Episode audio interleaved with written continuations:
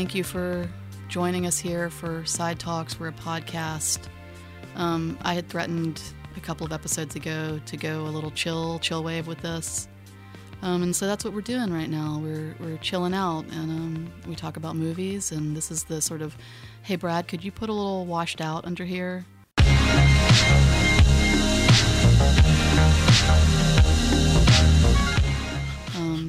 I'm Rachel Morgan. I'm the creative director for Sidewalk Film Festival and Cinema. And, and my name's Corey Kraft. Uh, I'm just going to ride these vibes uh, Chill out, right man. into the next segment. Why not? So now it's time for a segment of the podcast called Phone a Friend, where we do just that phone a friend. Hello. Hey, bro dog. It's Rachel and Corey. Hey, Hey. You know, we're Hi. calling. Hi, calling to see what you've been watching. Well, um, okay, this one I I this is a new one for me. Um, have you guys seen Convoy? Ooh, I have no, not. I have not. I have not. I this don't, is well, the um, the Sam Peckinpah movie based on the song. Oh, yeah, I Yeah. don't- I haven't. Wow. Cool. Yeah, I had neither, and um, we were we were watching something else, and it referenced this, and so Tony's like, maybe we should we look up Convoy, and so we put on the trailer, and it's literally that whole song, the C C W McCall, I think the um seventies yeah.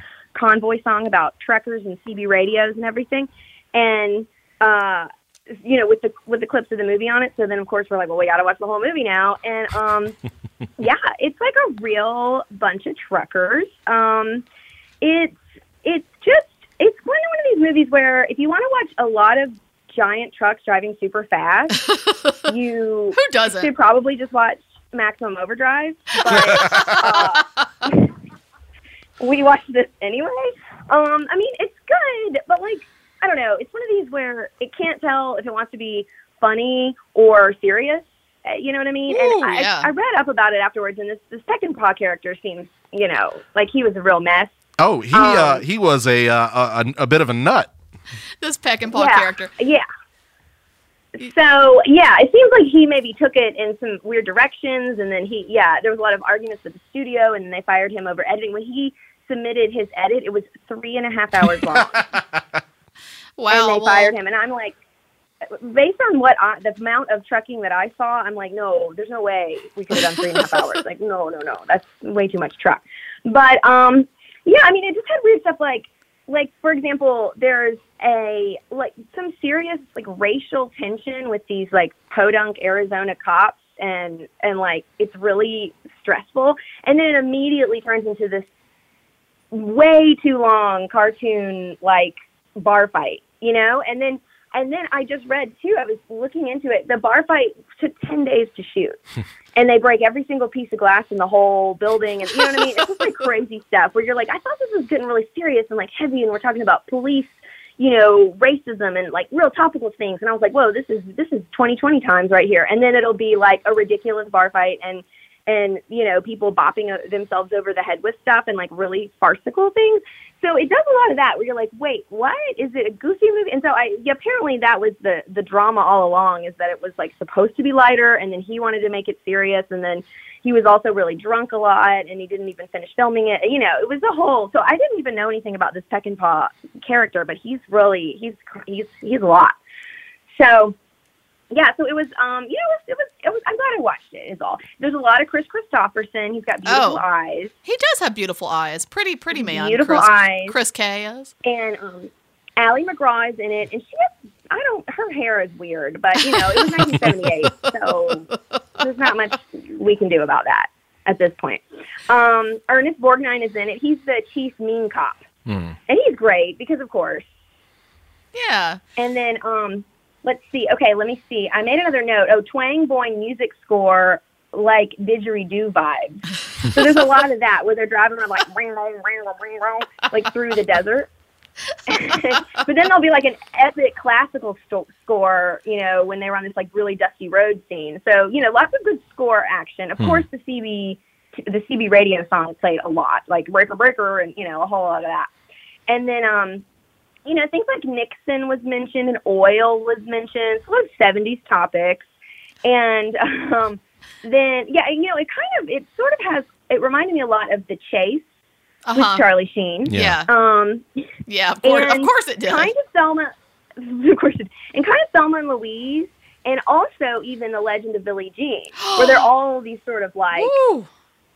Outlaw movies, like I got to run from the police, I got to run away, I got to get to Mexico, or you know, I got to get out of here, kind of thing. Because eventually they do so many bad things that they got to get to Mexico, they got to get out of there, and the convoy has grown and it's so long. But like, okay, it's this long convoy of truckers, and they're all like after you know, following the, the main guy, and they're all like you know trying to band together against these unjust cops and everything. But like, what do you do if you have to get gas and you're in the middle of the convoy, or like you have to go potty? Do you just peel off and like you lose the convoy? I mean, I don't know how truckers pee. Maybe they have a whole system in their rig and they don't even have to stop. I don't really know.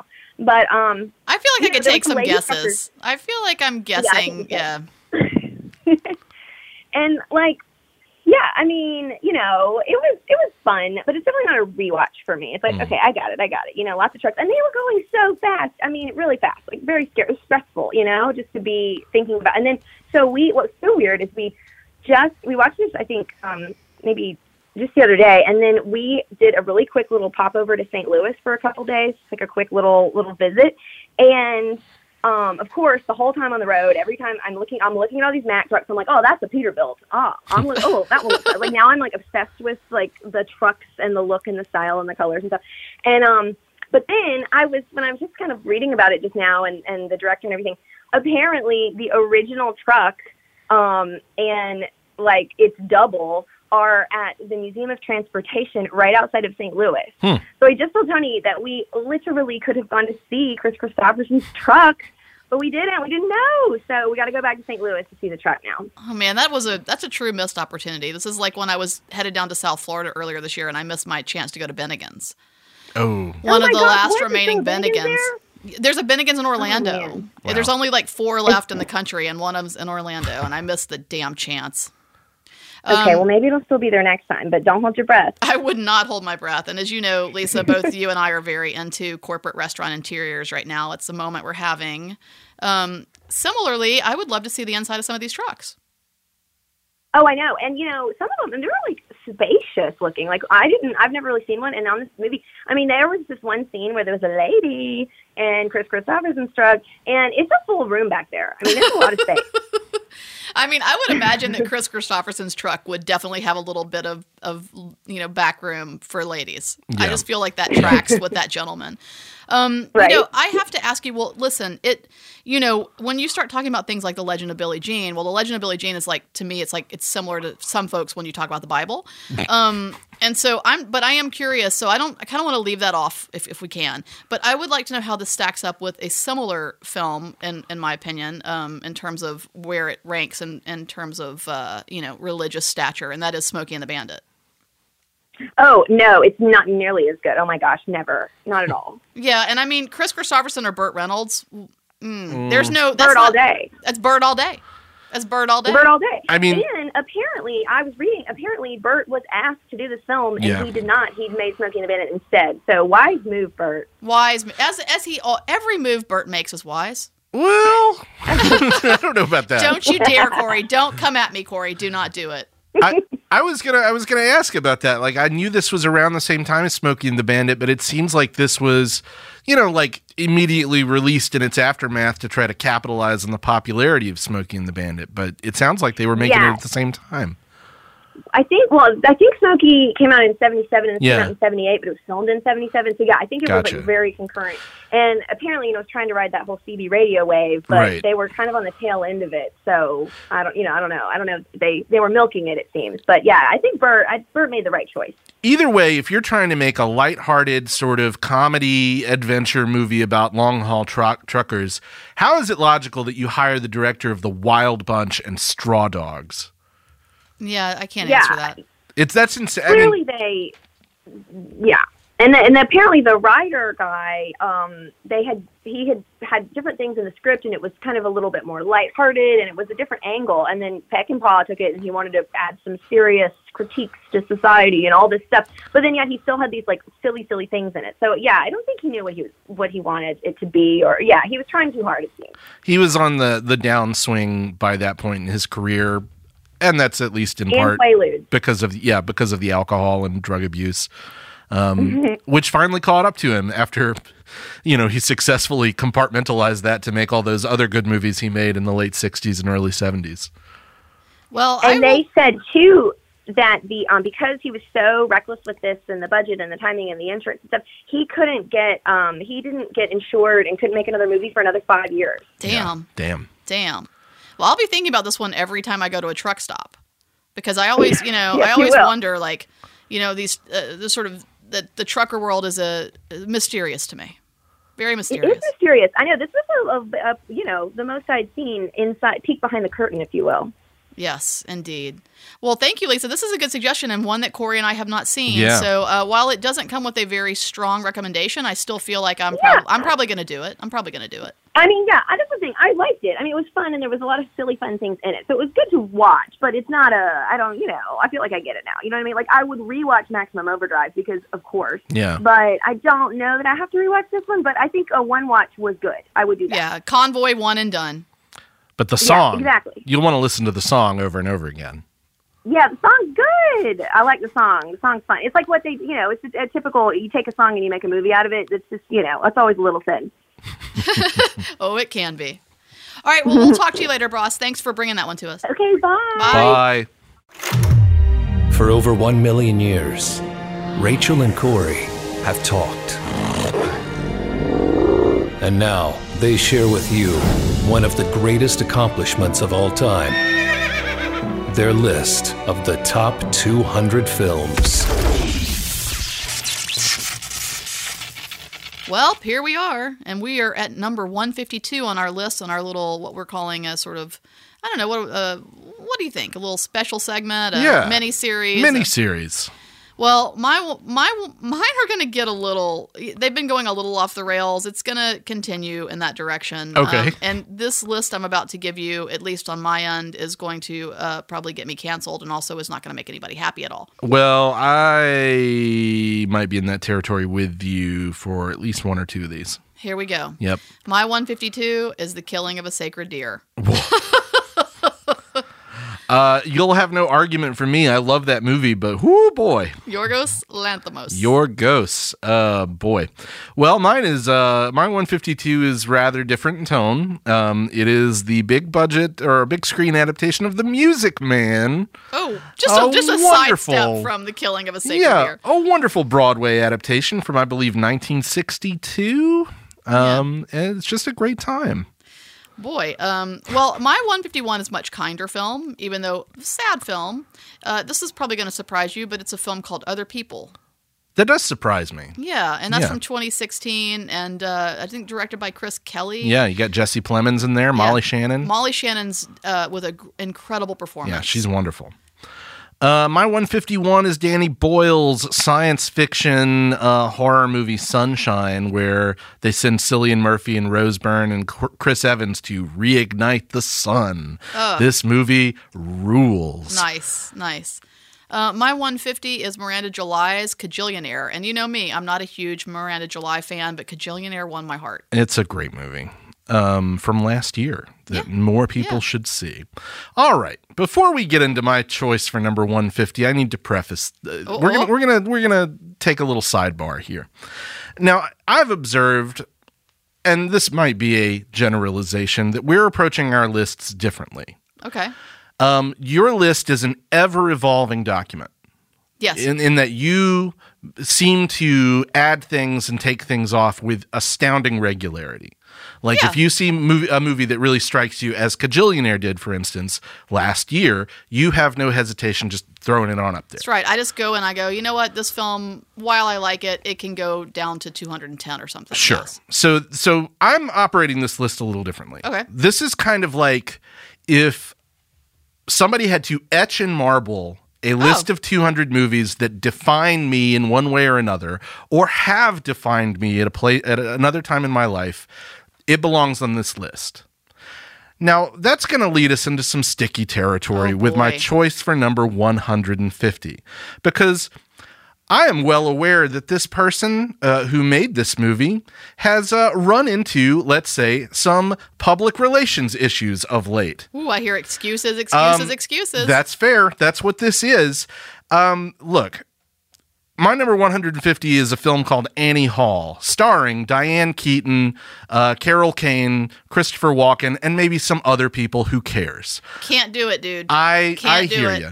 But because the writer director of this movie was at one point a massively important person in my Hmm. life and a massively a massive influence on me, I Massive can't influence on many small children too. Sure. Go ahead. I hear you. I can't pretend though that like I never loved these movies and that I never, you know, that these movies never meant something to me. I know. I know. Would would this be higher on my list were it not for the thing? Probably. But you know, we live in a world where this person has been exposed to be a, a predator. we also live in a world in which we allowed this man to marry his daughter. Um, anyway, continue. So anyway, 150, a a wonderful movie called Annie Hall that I don't know that I'll ever watch again. um, but uh, again, I'd be lying if I were to say this this never had an influence on me, and for that reason, it has to be on my top 200 list. And we're gonna hear more about that person who will not be named a little later. Tough call. Very tough call.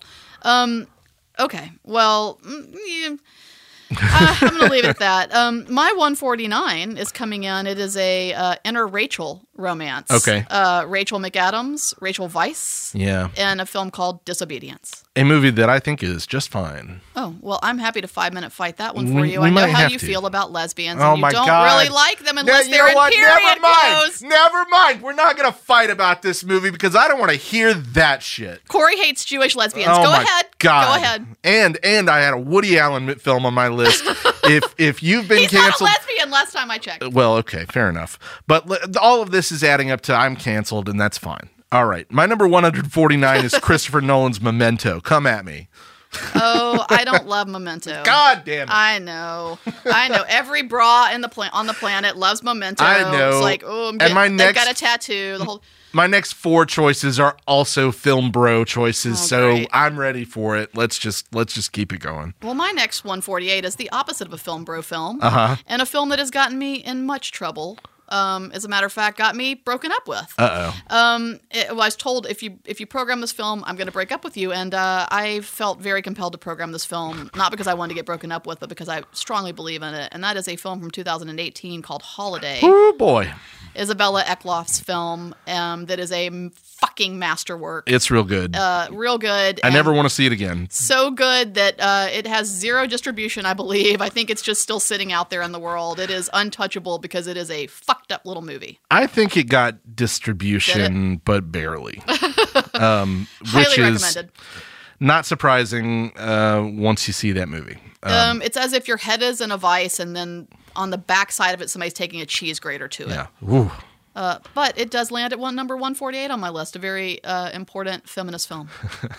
My number 148 uh, is not a very important feminist film. It's another film bro movie, but it's one I think you like. It's it's called Dazed and Confused Oh, great film. by Richard Linklater. Definitely a bro film, but a great film.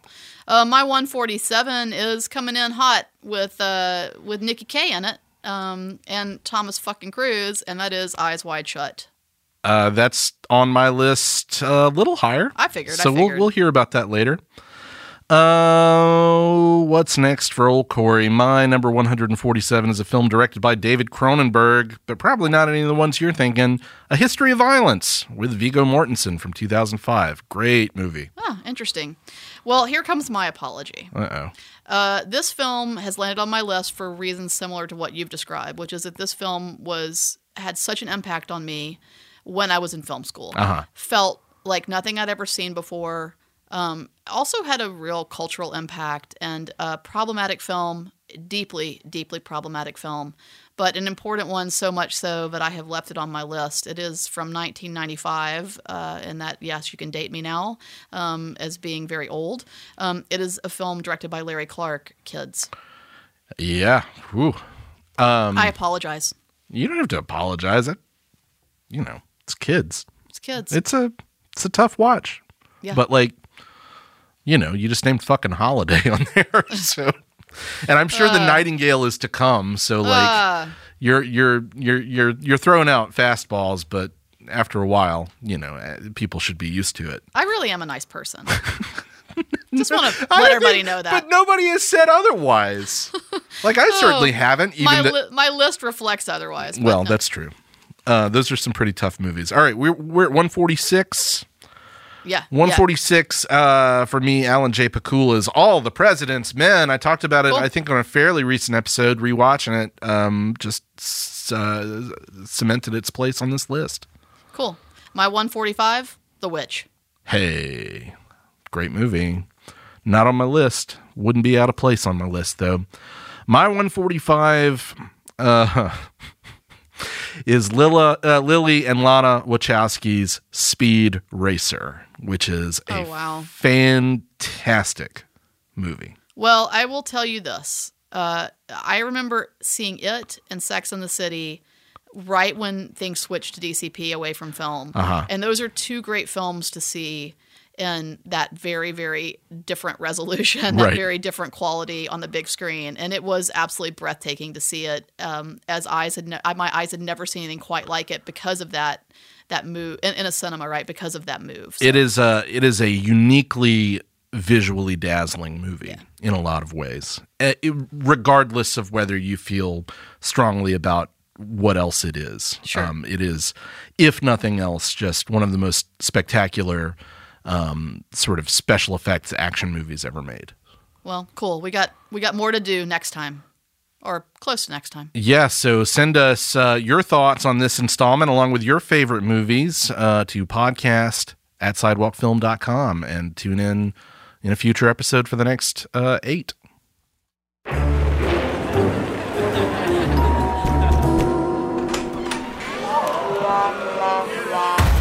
Programming regrets coming this fall. Hey, uh, you know what, Corey? What's that, Rachel? You know how we like to switch things up, do new stuff all the time, Yep. or at least you know, some of the time. We got to keep things chaotic. Trying to. So I, I've I'm throwing a new segment at you. All right. Uh, this new segment is going to be called "Programming Regrets." wah, wah. Um, and it is a it is a segment that focuses on where we messed up, just professionally in general, uh, or feel that we did, and and misses in the programming world. Uh, maybe those misses are stuff we did program. Maybe they're stuff we didn't. Maybe they're the placement of programming. Uh, could be anything, a short, a feature, special events around a film, and um, I'm talk about it a little bit. Well, I wanted to start this by addressing sort of a, uh, a misapprehension that people might have about the job of a programmer, which is sometimes the sidewalk schedule is announced and people say things like, oh, why didn't you just get insert name of movie Boyhood. here? Yeah, why didn't you get this extraordinarily um, big budget and famous thing? And you know, programming there there is uh, of course an art and a science to it. Um, it's not just throwing things at the wall and seeing what sticks at any given um, time of day. Um, oftentimes we are we are limited by what um, a studio will let us play. Yeah. We are limited by um, the number of submissions that come to us naturally. We're limited by the fact that, you know, we're just human and we don't get a chance to necessarily see everything in the world that's out there on the uh, the festival circuit, though of course we we try our best.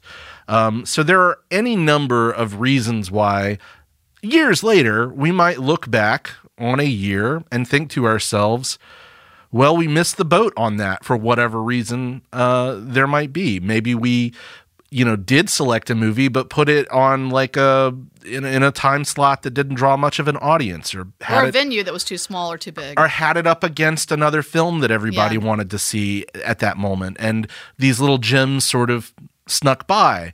Sometimes, you know, there were just things that for whatever reason or another we couldn't get because somebody told us no, or we had to make a uh, budgetary concession somewhere. And, you know, these things happen. Um, So I know that you had one in mind Yeah, that you yeah, were bringing to the table today, and I'm, I'm curious to hear this story because you've mentioned it a couple times, but I don't think you've ever told me the story of why this happened. Yeah, well, I'm about to. Um, I, I'd add really quickly too that just in general, people think we can get whatever film we want, and as you kind of described, uh, it is more often the case that we don't get what we want. Yeah. This is not a case of that, though. Uh-huh. This is a case of a film that was submitted to us organically, that came through our, our submissions. Uh, the year was 20, well, excuse me, the year was 2009. Mm-hmm. So I'm just going to remind you really quickly that in 2009, uh, Tiny Furniture did not exist. Sure. Girls did not exist. Right. And a film called Creative Nonfiction came to us out of doing fairly well at South by Southwest. This film was directed by Lena Dunham. Um, we rejected this film. I, I Blunder. Whoops. Uh, I will tell you though, and Kyle remembers this.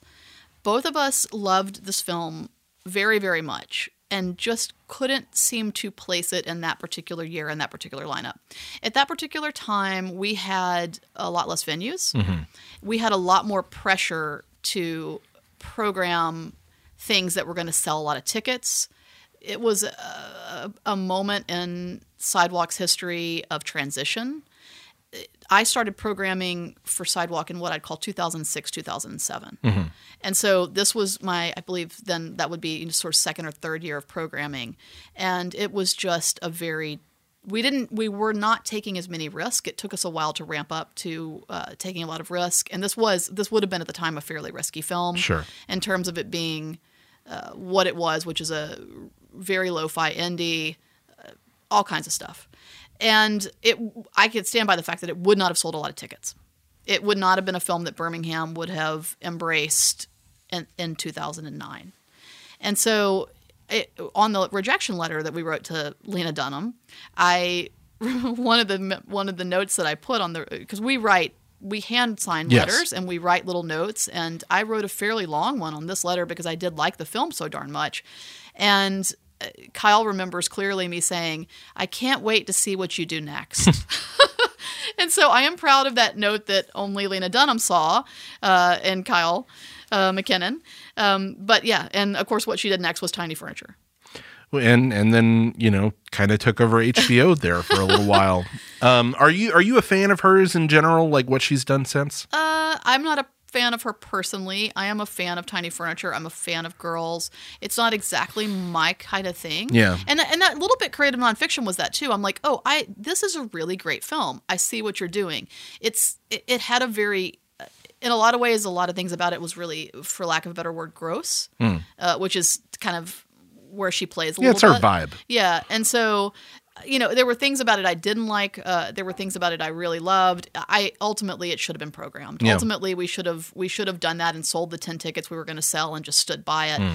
And it one thing I will say is it was one of those moments where it really led me to begin to trust my instincts more Yeah. by rejecting that film and seeing what happened with that filmmaker in the coming years, I really sort of, it, I think it changed the way that I programmed. I think it made me trust myself more. So there are positive things that came out of it. Yeah. But it just really, I mean, it makes me nauseous to think about the fact that I signed a rejection letter to Lena Dunham.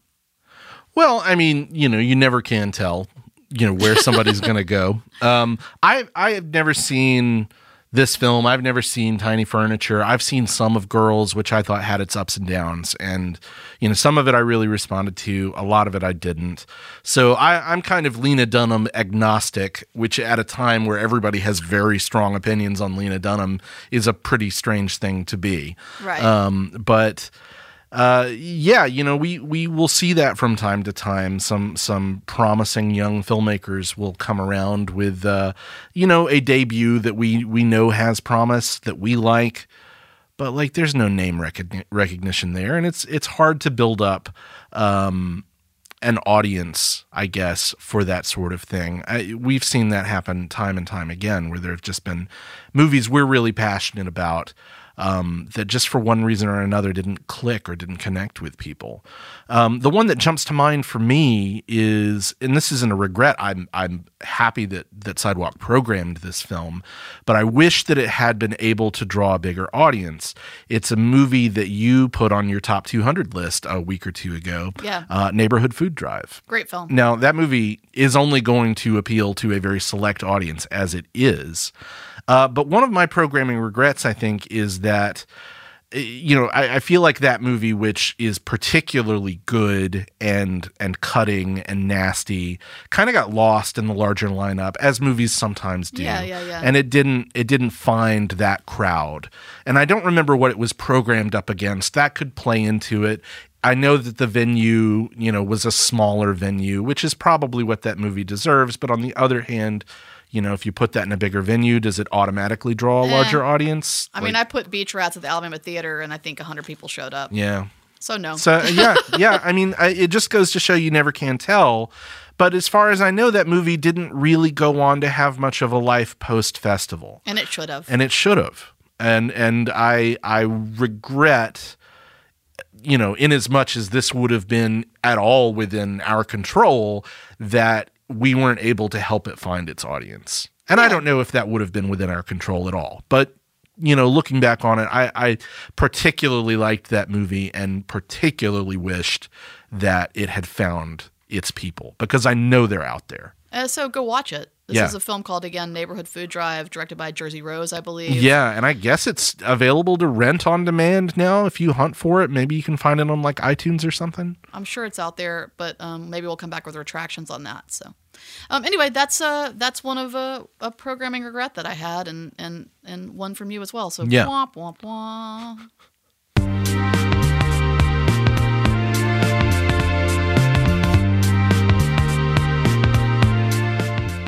Well, thank you so much for listening to Side Talks. We're your own personal cinematic Wendy's and Arby's.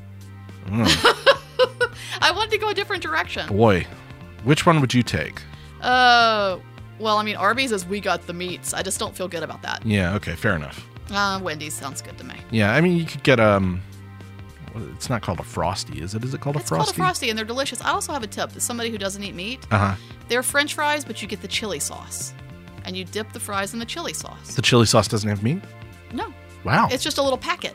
It's a little packet, not the chili, but oh, oh the chili oh, not sauce. the chili. That's right. Gotcha. Uh, coming to you soon with a new podcast about fast food tips and tricks. You know, I would listen to that podcast though. Like you, you may be joking, but I would listen to that. I'm sure there is something like that out there. All right, well let's let's let's get to the drawing board on that one. Anyway, thanks to Boutwell Studios. Uh, they will soon be hosting our tips and tricks for fast food enjoyment um, and uh, sidewalkfest.com. and at Sidewalk Film on social media Twitter, Facebook, and Instagram, where you can find news about all the, uh, I don't know, the hot tips for Sidewalk and the Sidewalk Cinema and, Yeah. and the upcoming Sidewalk Film Festival. Side talks, we got the meats.